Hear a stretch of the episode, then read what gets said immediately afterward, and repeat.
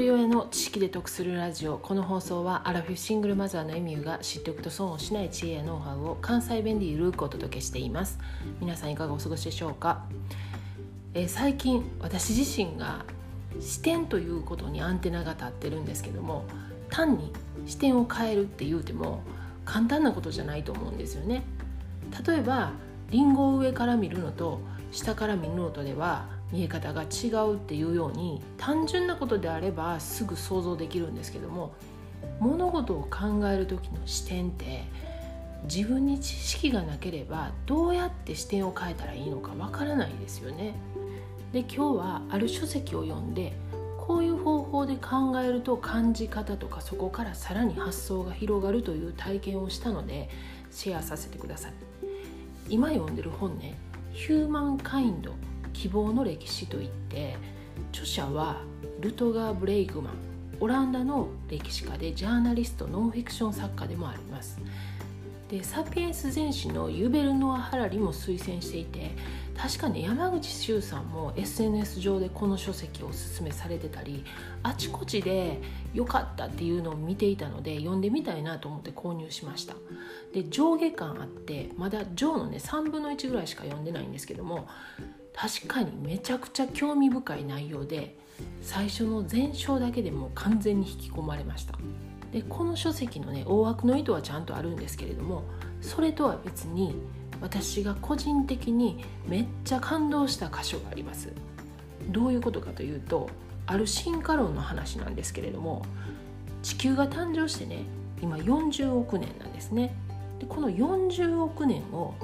1年として考えた場合1月から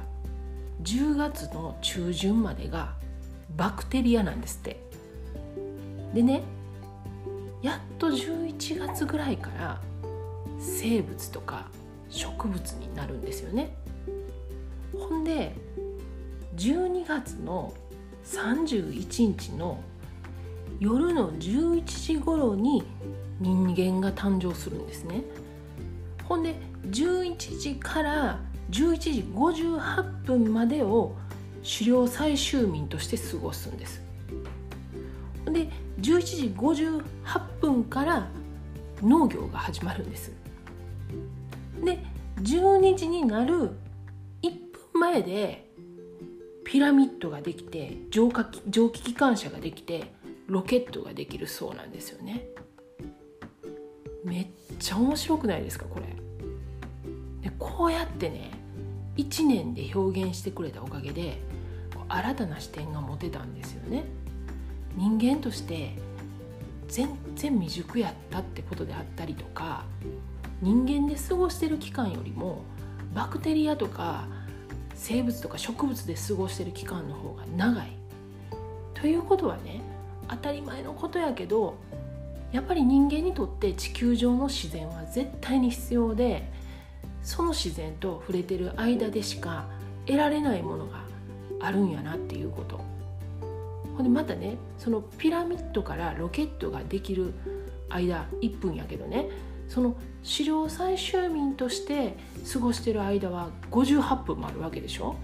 だそっちの方が長いということはその間に形成された人間のその本能が今もがっつり残ってるんやなと思ったんですよね。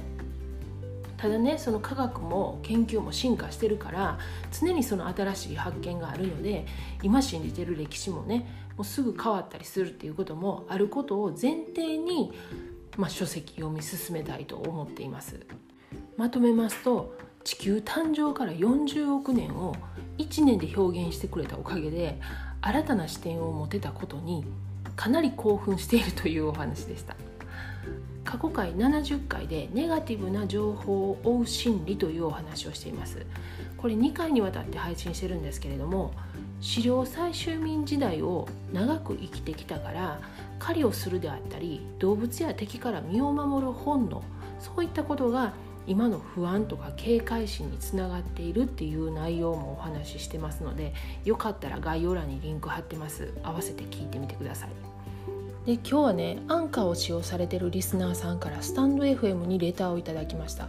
これアンカーや Spotify っていうのはスタンド FM のようにレターとかコメントのやり取りできないんですよね。でもわざわざねスタンド FM に来てくださってレターしていただいてます。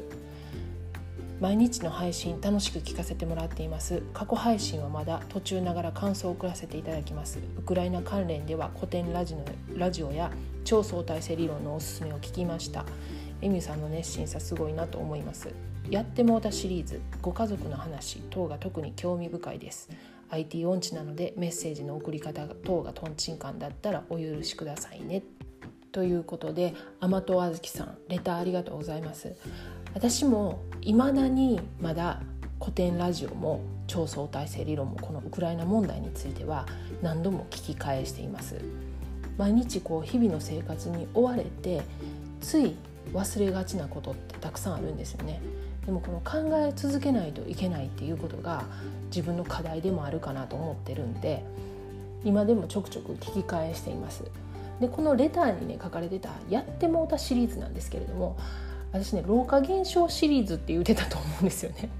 ただちょっとあのこの名前なかなかいいんでこうシリーズ名を「やってもうた」シリーズに変更したいと思います。で最近ねちょっと賢くなってきたせいかやらかしてないんですよね。でもねそろそろ暖かくなってきたんで